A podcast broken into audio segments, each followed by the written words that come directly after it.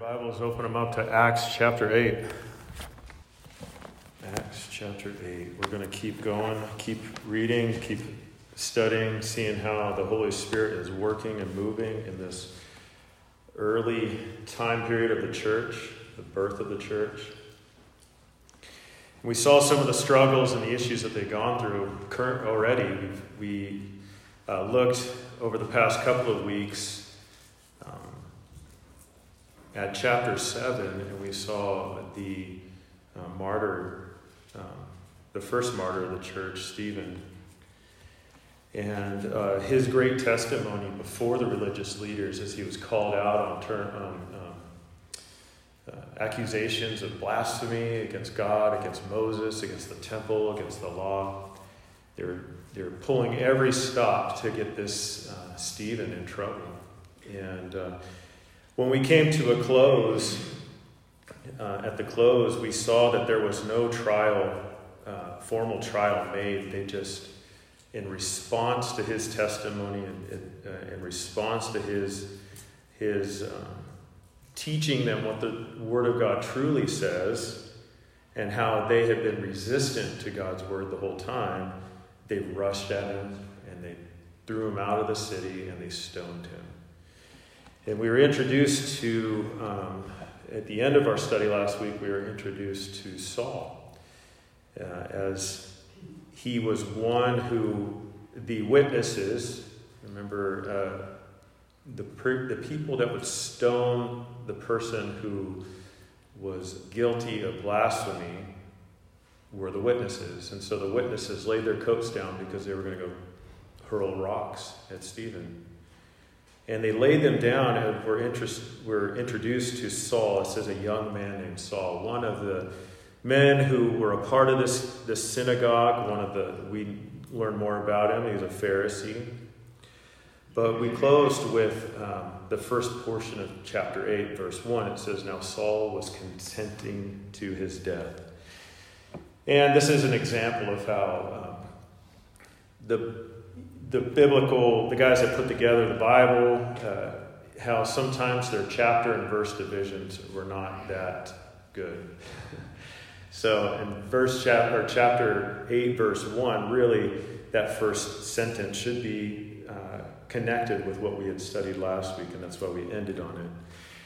But we're going to pick up and see what uh, went on to happen after the church, um, after this situation where Stephen was killed was stoned to death. And um, we're going to see the scattering of the church. And we're going to see what the Lord did in and through them as, he, uh, as they went about carrying the good news of the gospel. But we, we know that this persecution, it says, actually, let's just read this. Uh, chapter 8, verse 1. If you're there, say amen. amen. Let's read. It says, Now Saul was consenting to his death. And at that time, great persecution arose against the church which was at Jerusalem. And they were all scattered throughout the regions of Judea and Samaria, except the apostles. And devout men carried Stephen to his burial and made, a, made great lamentation over him. As for Saul, he made havoc at the church, entering every house, dragging off men and women, committing them to prison. Therefore, those who were scattered went everywhere preaching the word. So, this persecution, we're told, uh, began to arise in a greater degree around this time of Stephen's death.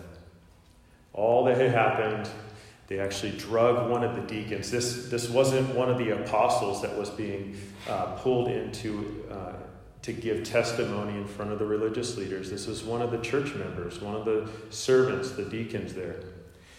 And so we saw that the, they weren't just going for the leaders anymore, but there was now hostility going against the, the members of the church. And all that happened to Stephen, this whole situation really stoked the, the fires of animosity and fury within those religious leaders and uh, these opponents to this new Jesus movement. And we're told about what happened with Stephen here in these first few verses. We saw that he was, he was buried, and it points out that these were devout men that buried him. Now, the last time we heard about devout men was when? At the beginning of Acts. And the devout men were people were uh, people from all around um, Jerusalem who had made the journey in to celebrate the feasts and to uh, come to worship on these holy days.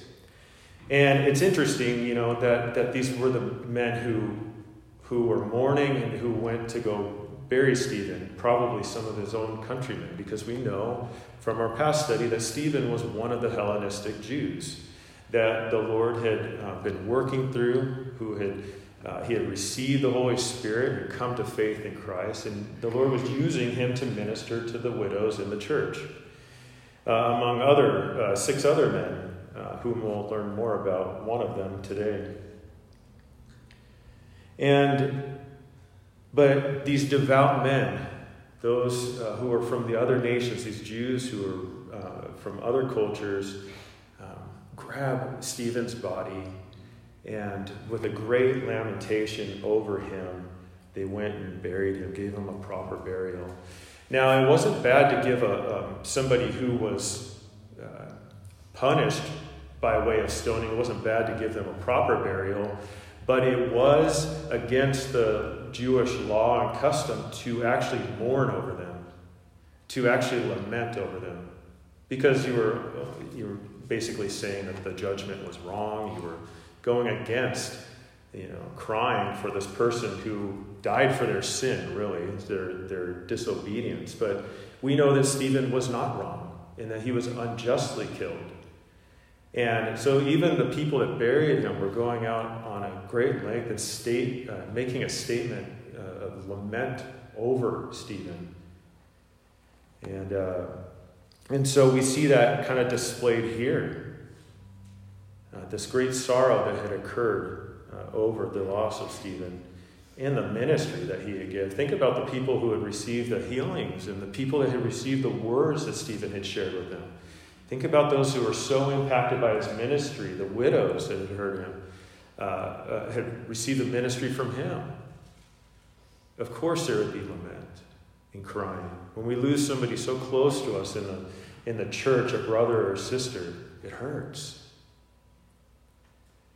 And especially at a point like this, where he, his life was taken and it was snuffed out by these, these uh, religious leaders. Now, Paul draws, I mean, uh, Luke draws our attention to uh, who was behind this persecution and, and he chooses to highlight Saul. Now, the main reason he chooses to highlight Saul is because Saul would be uh, a prominent figure in the remainder of this, this book of Acts. Uh, under the name of Paul, uh, we would we'll see him using that name and, as he ministers, but he's highlighting Saul. And he highlights Saul's zeal in his persecution against the church. And uh, this is really, I mean, it's interesting to look at what was going on in Saul, his campaign to wreak havoc in the church, because his conversion uh, will later follow in chapter 9. We'll see this man whose, whose sole uh, occupation was to destroy the church, as we see. But he was consenting to, to Stephen's death. And we're told in verse 3 that he made havoc of the church to destroy this Jesus movement. He wanted to end it. End it. And we're told that he entered every house. This was the places that they met. You might remember in chapter 5, verse 41, it says, So that they departed from the presence of the council, rejoicing that they were counted worthy to suffer for his name. And daily in the temple and in every house, they did not cease teaching and preaching Jesus as the Christ. So these houses were the place of ministry. And, and Saul, he's going to cut, he's going to go straight for those. He's going to cut at those, going to try and shut those down. And the church, you know, following the persecution of the apostles, they continued to meet. And they continued to follow Jesus and listen to the teaching of, word, of the word. And they continue to do it still following Stephen's death. And I'm sure that Paul or Saul was so infuriated at this. So infuriated. Thinking that the death of Stephen would have been enough of a statement to cause these Jesus people to stop gathering. That this, this killing of one of their own would, uh, would end it, would snuff it out would have sent the message of cease and desist. But it didn't, because it's not consistent on one man. It's a move of God's Spirit, it's a move of, of what He is doing in His church. And then we're told that He was dragging men and women off to prison.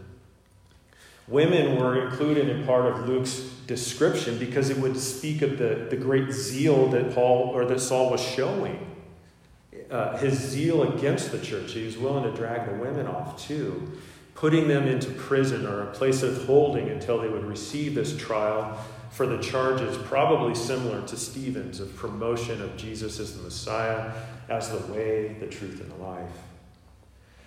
But we see Paul's intensity talked about later on. Of some of his own words, uh, Luke records in Acts 9, verse 1 and 2, that Saul, still breathing threats and murders against the disciples of the Lord, went to the high priest and asked for letters from him to the synagogues of Damascus, so that if he found any who were of the way, whether men or women, he might bring them bound to Jerusalem.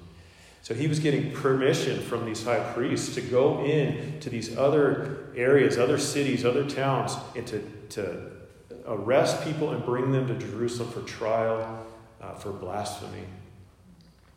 And that was what he was doing when he met the Lord, when he came in contact with the Lord.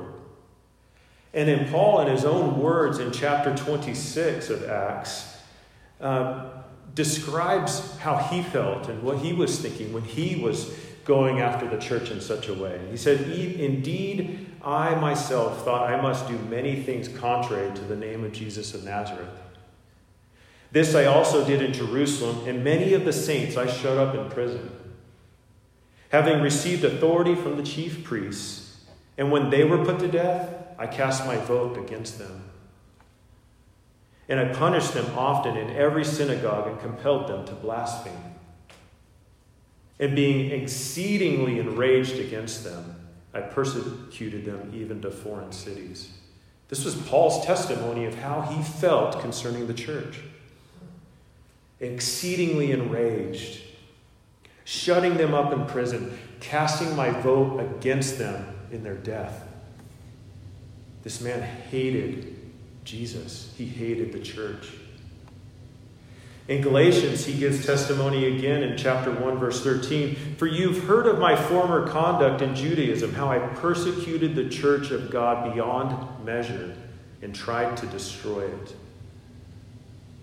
This was his goal, was to destroy the church.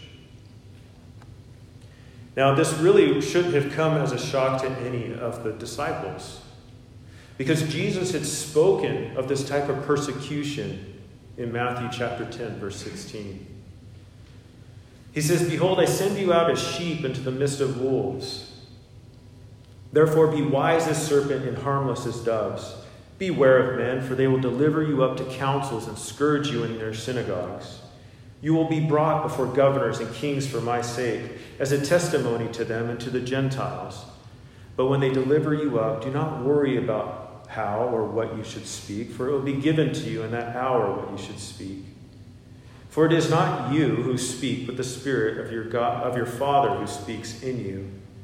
Now, brother will deliver up brother to death, and father his child, and children will raise up, rise up against parents and cause them to be put to death.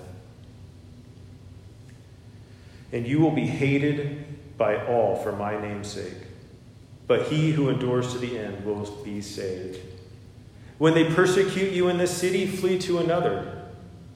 For assuredly I say to you, you will not have gone through the cities of Israel before the Son of Man comes. A disciple is not above his teacher, nor a servant above his master. It is enough for a disciple that he be like his teacher and a servant like his master. If they have called the master of the house Beelzebub, how much more will they call those of his household? Therefore, do not fear them, for there is nothing covered that will not be revealed, and hidden that will not be known. Whatever I tell you in the dark, speak in the light. What you hear in the ear, preach on the housetops. And do not fear those who kill the body, but cannot kill the soul, but rather fear him who is able to destroy both soul and body in hell.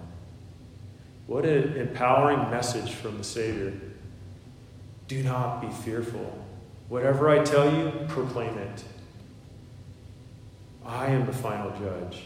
I am the one who will bring all these things to light. There's nothing that they do that they will not be held accountable for. But you might have noticed the one part when they persecute you in this city, flee to another.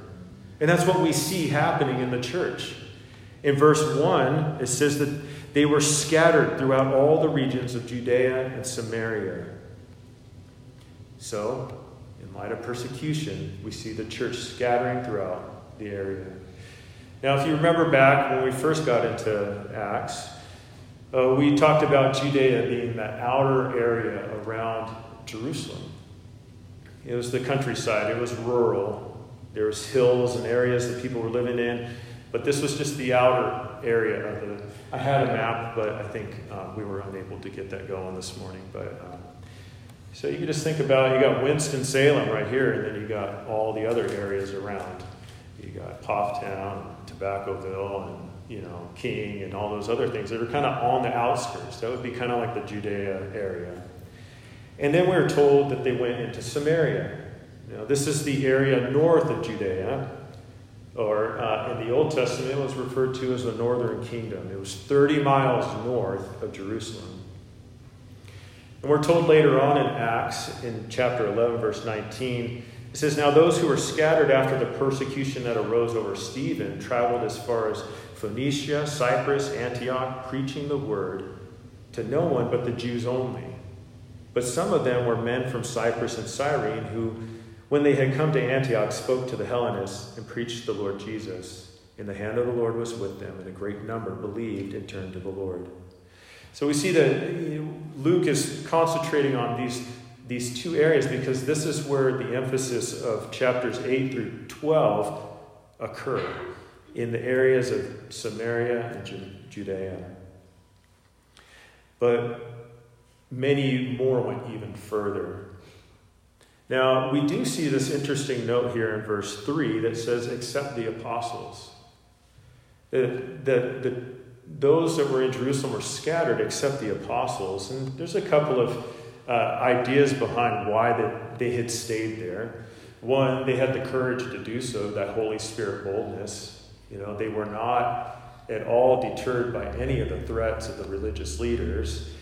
But uh, some might suggest, too, that at the advice of Gamaliel, they left the apostles alone, the ones that were leading the church there in Jerusalem, and went after the smaller groups, those like Stephen, who were a deacon, or Philip, or the, the other guys, Nicanor and such.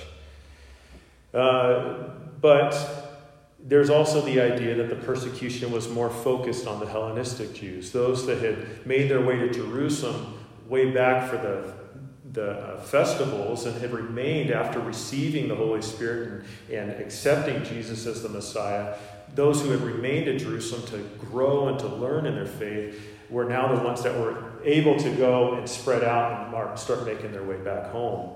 Uh, but those are just some ideas, and we know that the Lord just had Luke put it here because we'll see the apostles uh, really kind of being a chief, Jerusalem would be like a hub where these the apostles were that they would send out missionaries.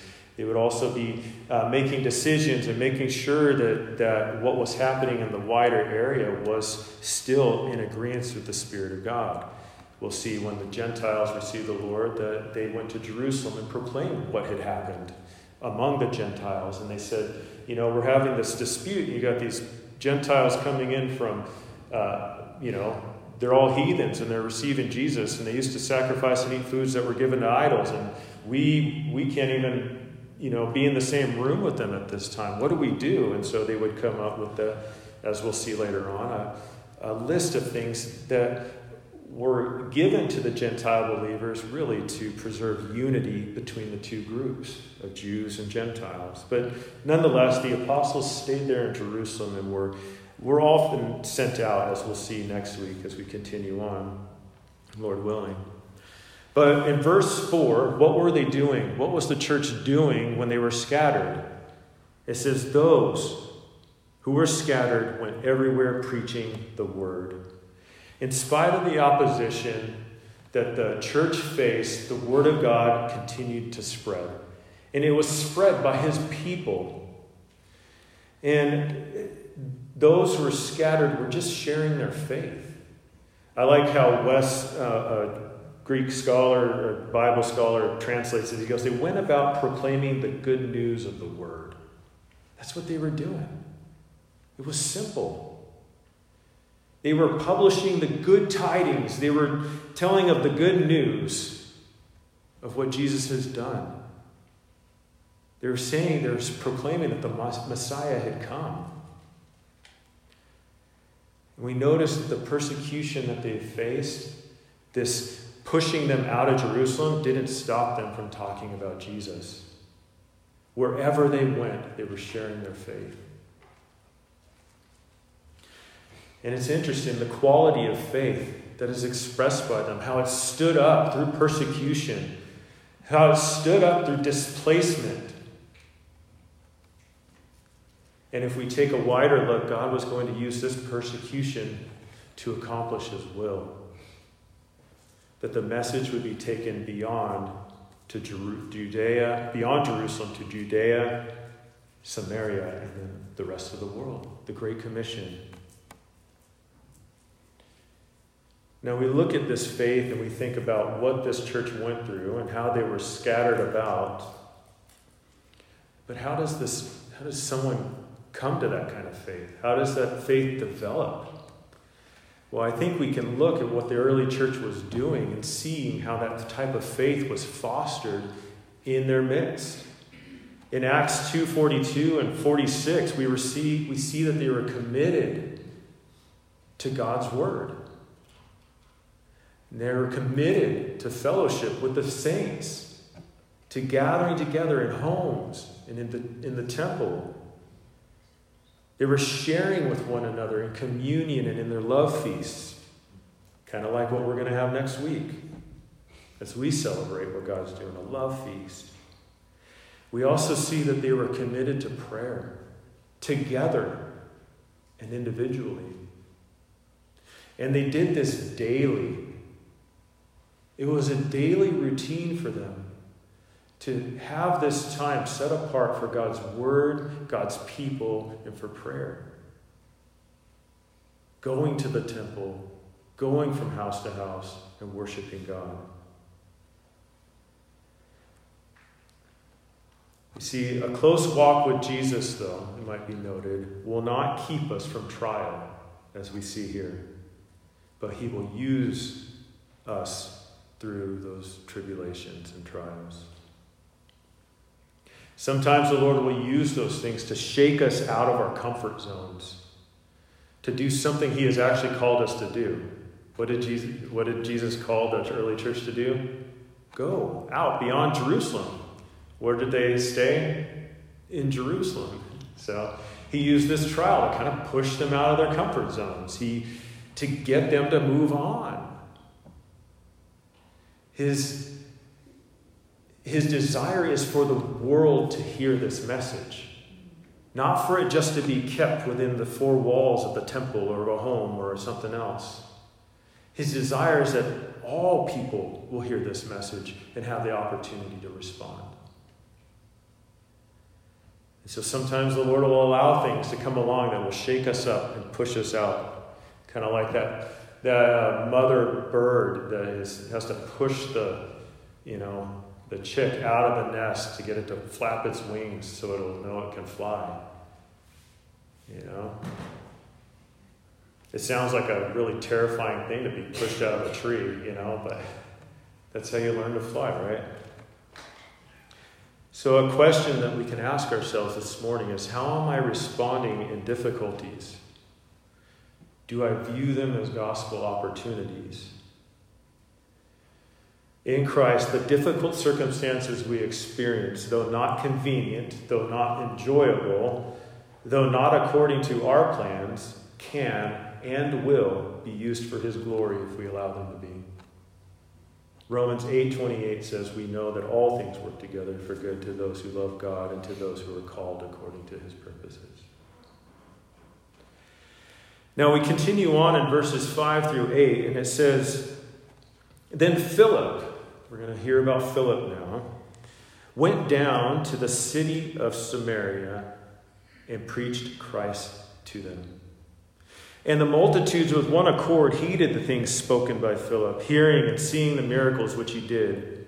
For unclean spirits, crying with a loud voice, came out of many who were possessed, and many who were paralyzed and lame, and lame were healed. And there was great joy in that city. So, Luke, in this chapter 8, we learn about our um, antagonist Saul. And now we have Philip. Philip being one of those original um, men, those Hellenist men, who were chosen to minister to the Hellenistic widows, filled with the Holy Spirit, and being used by the Lord. We see, we see Philip, one of the first ones reported at least going out to Samaria. And he went to this area of Samaria. And it says the city here, but it was more likely uh, uh, a city. It's better translated a city. Because Samaria was an area and not, it was a city at one point in, in history, but in, in this New Testament time, it was more of a, it was an area uh, made up of cities. And so we don't know what city he went to. There's plenty of guys who will give you their opinion uh, of what city it was, but we're not told. And so he goes to this area. And heading to the north, 30 mile trek. We already learned this. And um, the history of Samaria with the Jews is pretty interesting. It, in the Old Testament, it was the capital of the northern kingdom. And uh, these Samaritans, it was, you know, this half breed of Jews that uh, Jews that had stayed in the first exile, that were able to stay in the land. Usually they were poor and they would keep the land. Uh, stayed there, but all these other uh, conquering kingdoms would come through and they would plant their own people in, in these areas that they conquered. And so over time, these these Jews mixed with those cultures and they became like this half breed kind of group. They, and so they were viewed in like a very negative. I use the term half breeds because that was the term that, that the Jews would refer to as uh, to the Samaritans as. They weren't pure blooded Jews in a way. And so were, there was also an animosity that had developed with them because when during the time of Ezra, in the book of Ezra, you know, there was the commissioning of the temple to be built.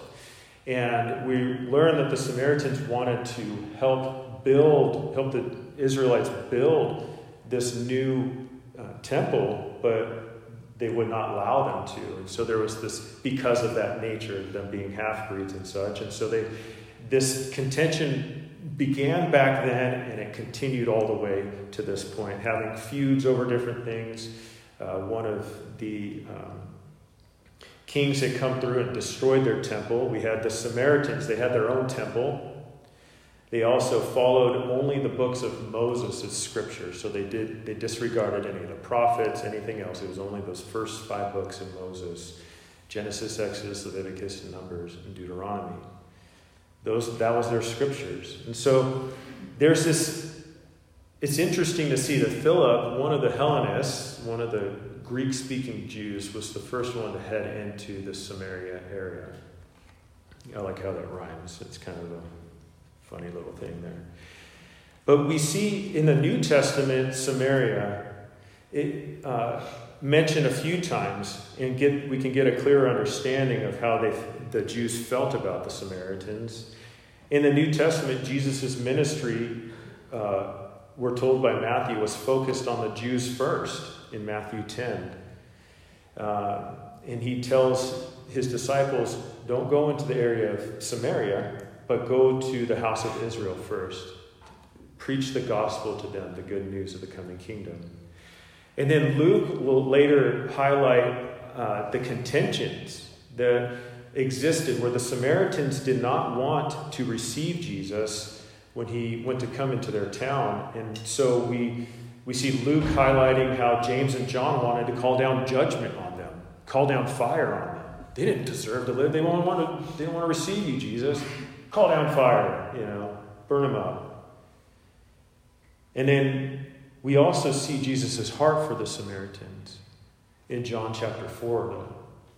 Because you remember the woman at the well, she was a Samaritan. And we are told that Jesus needed to go to Samaria.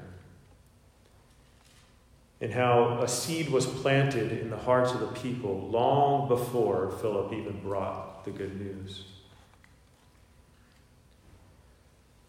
But verse 5 tells us that Philip went down to the city of Samaria and preached Christ to them. He went proclaiming Jesus, proclaiming the Messiah. Jesus, I mean, Philip is doing what Jesus called them to do. That great commission where Jesus said in Luke 24, Thus it is written, and thus it was necessary for the Christ to suffer and to rise from the dead the third day, and that repentance and remission of sins to be preached in his name to all nations, beginning at Jerusalem. You are witnesses of these things. And we see Philip uh, expressing in his own life what Paul would later tell Timothy in uh, 2 Timothy 4 preach the word, be ready in season and out of season. Philip, being uh, kicked out of where he was staying there in Jerusalem, was ready to preach the gospel in his travels. He was ready. And Peter himself will write in 1 Peter 3:14, "But even if you should suffer for righteousness' sake, you are blessed. And do not be afraid of their threats, nor be troubled." But sanctify the Lord God in your hearts, and always be ready to give a defense to everyone who asks you for the reason for the hope that is in you. Can you sympathize with Philip here? Can you kind of put yourself in his place a little bit? Being kicked out, maybe just going on a journey. Maybe I, we don't know where he was heading, if, if the Lord had told him to go straight to Samaria. But all we know is he's heading towards Samaria. And think about the changed life of Philip, what was being exuded by him as people encountered him. And it gave opportunity for him to declare the reason for the hope that was in him. People asked him, What brings you, you know, coming from Jerusalem, what's bringing you through Samaria? Oh, you know what? I just got kicked out of where I was staying. They, they killed one of my brothers in the, in the Lord, and but man, God, God is doing something. And they go, well, who's what's God doing? You know? And they start asking him questions, start uh, uh, interviewing him to find out what's going on, and he gets to tell them about Jesus. He gets to open up the gospel to them and begin to tell them more. Well, before Stephen died, there was this, this man, Jesus Christ, or Jesus who's the Christ, the Messiah. And they, the Samaritans believed in the Messiah. They were looking for the Messiah. But he's preaching them, he's preaching to them Christ. The Messiah literally meaning the anointed one the King of Israel, the Christ, the Savior of the world, as John 4:20 or 4:42 says. Let's look at what Jesus said to that Samaritan woman. They were looking for this Messiah. And this is who Philip was preaching to them. In John 4:25 it says the woman said to him, "I know the Messiah is coming, who is called Christ. When he comes, he will tell us all things. And Jesus said to her, I who speak to you am he. And at this point, his disciples came and they marveled that uh, he talked with a woman, and yet no one said, What do you seek? or Why are you talking with her? The woman then left her water pot, went her way into the city, and said to the men, Come, see a man who told me all things that I ever did. Could this be the Christ? And they went out of the city and came to him. The simplicity of Philip's message. It's the same simple message that we carry. We talk about Jesus. Jesus is the message. Why he came, what he did, what he's promised to do. It's the simple message of the gospel. In verse 7, it talks about the multitudes who heard Philip preach. It says, And the multitudes with one accord heeded the things spoken by Philip, hearing and seeing the miracles which he did. This must have been a, been a large group of people that were hearing because uh, Luke continues on using that word multitudes. You know, he was he liked to count people at the beginning, remember? 2,000, 3,000. These multitudes. And they were heeding. They kept on giving their attention or holding their mind on the things that Philip was preaching. They were spellbound. And not only that, but the Holy Spirit was attesting to the message that Philip was preaching in performing miracles through Philip. This wasn't the crux of his ministry. The message was. But what we see are that these miracles uh, the Lord allowed to happen from time to time and as people heard about these things, they were open to hearing what Philip said. And this is all being done, remember, by a deacon in the church. This was just a man who loved his Savior, and the Lord was using him mightily wherever he went, performing miracles.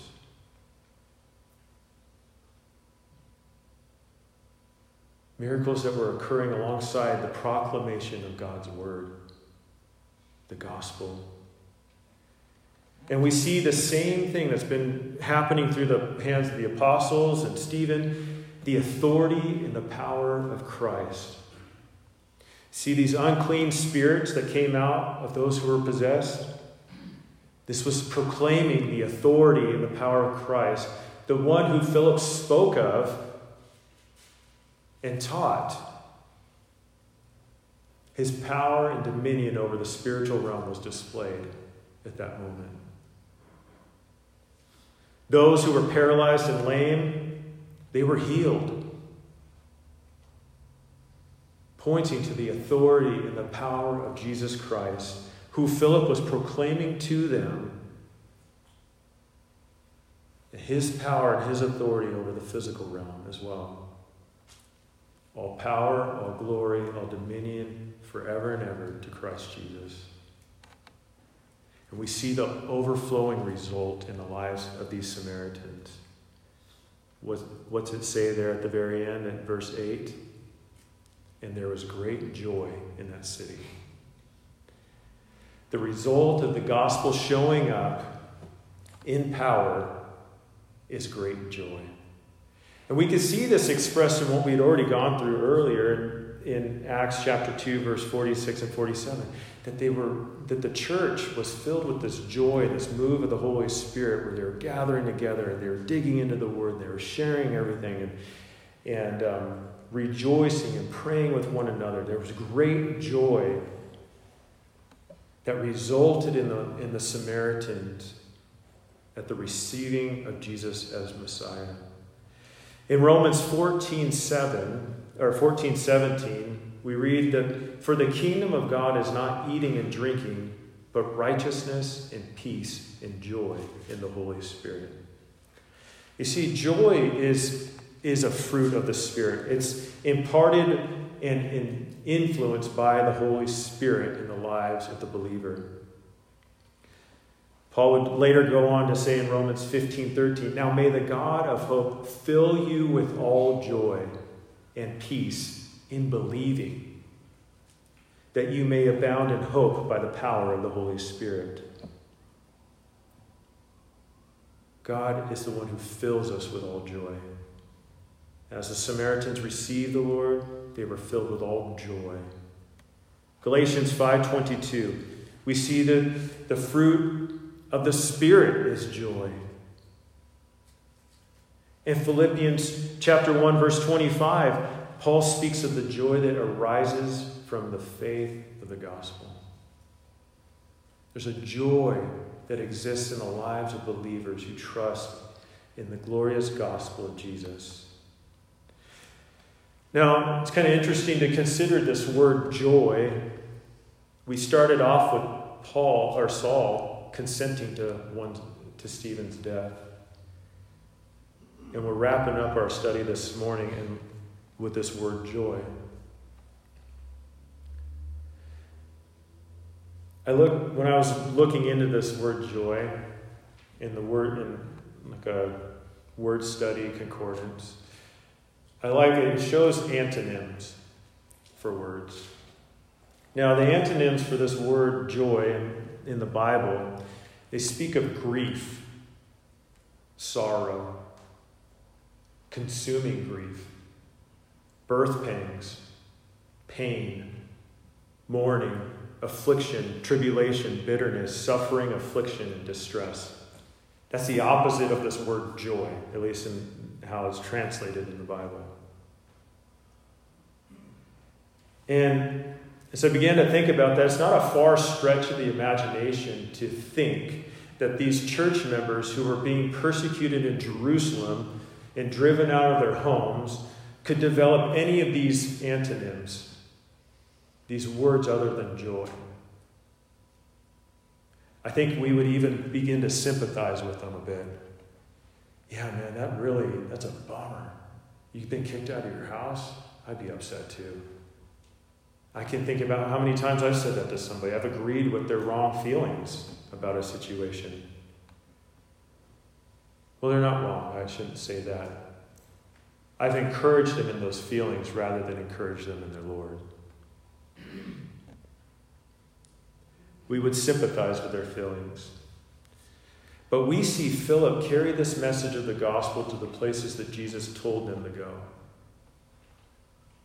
Philip went because of the persecution that he encountered.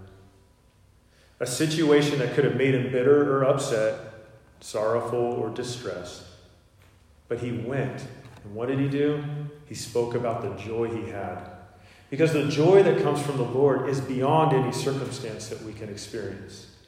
It's something that comes from Him. It's not an outward experience that, that we go through that develops joy within us. Joy starts from the heart, from the Holy Spirit's work, not from some outside thing. Joy comes through only, only through knowing Christ Jesus. And that joy can stand up against the greatest difficulties that a person can experience in this life. We're told in Hebrews chapter 12, verses 1 and 2, that Jesus was able to endure the cross because of the joy that was set before him. Therefore, we also, since we are surrounded by so great a cloud of witness, let us lay aside every weight and the sin which so easily ensnares us and let us run with endurance the race that is set before us, looking unto Jesus, the author and finisher of our faith, who for the joy that was set before him endured the cross, despising the shame, and has sat down at the right hand of the throne of God. He's our victor. He is the reason that we can go through any difficult circumstance no matter what it is, and remain joyful through it. Because He has saved us. Our place is with Him in heaven, in His presence. Lord, fill us with your spirit of joy in what you have accomplished. And what was the joy that Jesus pressed into? That completed work for our redemption. The whole system of re- redemption or salvation that was finished in what he had done on the cross. The restoration from the fall and the deliverance from all sin in the here and now, and the only thing that is, awaits us is the resurrection. Isn't that awesome? There's not one thing that Jesus Christ has not taken care of. This is where our joy comes from the completed work of Jesus Christ. That no matter what our situation in life, we can endure it with joy because of what he has done. Now, this is the joy that the non believing world lacks. This is what the Samaritans, when Philip went into their town, they didn't have, but saw in Philip.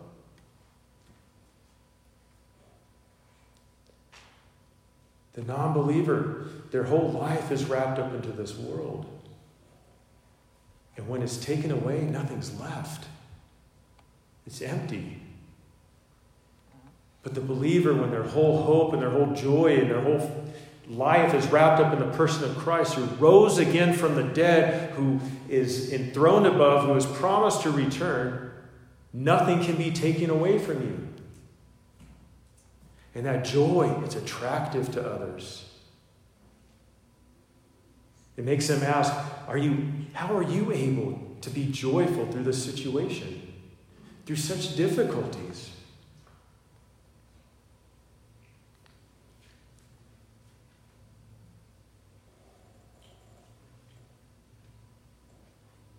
We saw Philip go to those who the traditional Jew would have avoided and we saw the Lord use this difficult circumstance in his life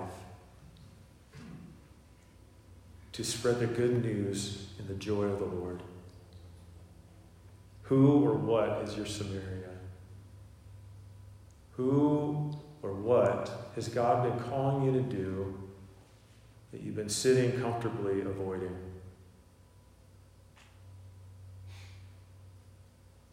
Take the joy that the Lord has given you and spread it. That word scattering is it's the word like grain. Like the, you get the picture of a sower grabbing their seed and sowing it out, casting it out, seeing what might grow. So the church was scattered about. Where is the Lord calling you to scatter? And to share the good news, to plant those seeds of joy in people's hearts as they receive the gospel. We have opportunities, each one of us, wherever we're placed. The work that we do, the homes that we're a part of, the school, the community, whatever it is that we are, the Lord has placed us in, He desires to use us. Let's pray that He does. Father, we come before you this morning and, and thank you for your time and your word. Lord, we ask that you would stir our hearts for those things that, that you desire to do, Lord. Lord, the places that you want us to go, the people you want us to talk to, Lord, those that you, that you want us to shine that light of joy uh, into their lives. Lord, I just pray that you direct our steps. Lord, each one of us, Lord, us corporately as a, as a body of believers, your body, Lord, you show us, Lord, uh, who you've called us to go and proclaim the good news to. Lord, because we know that your work isn't just for us within those four walls. Lord, your work is to see the world hear your message to have that opportunity to respond to the gospel. Lord, that they may be filled with all hope and with all joy, Lord, forgiveness of sin. Lord, we just ask that you would bless, um, Lord, the remainder of our time together, Lord, that as, as we hang out, Lord, as we fellowship, Lord, May you impress it upon our hearts to minister to one another, to pray for one another, to encourage one another through difficulties, to strengthen hands, Lord, to bear one another's burdens. Lord, we, we thank you for this time that we've had. In Jesus' name we pray. Amen.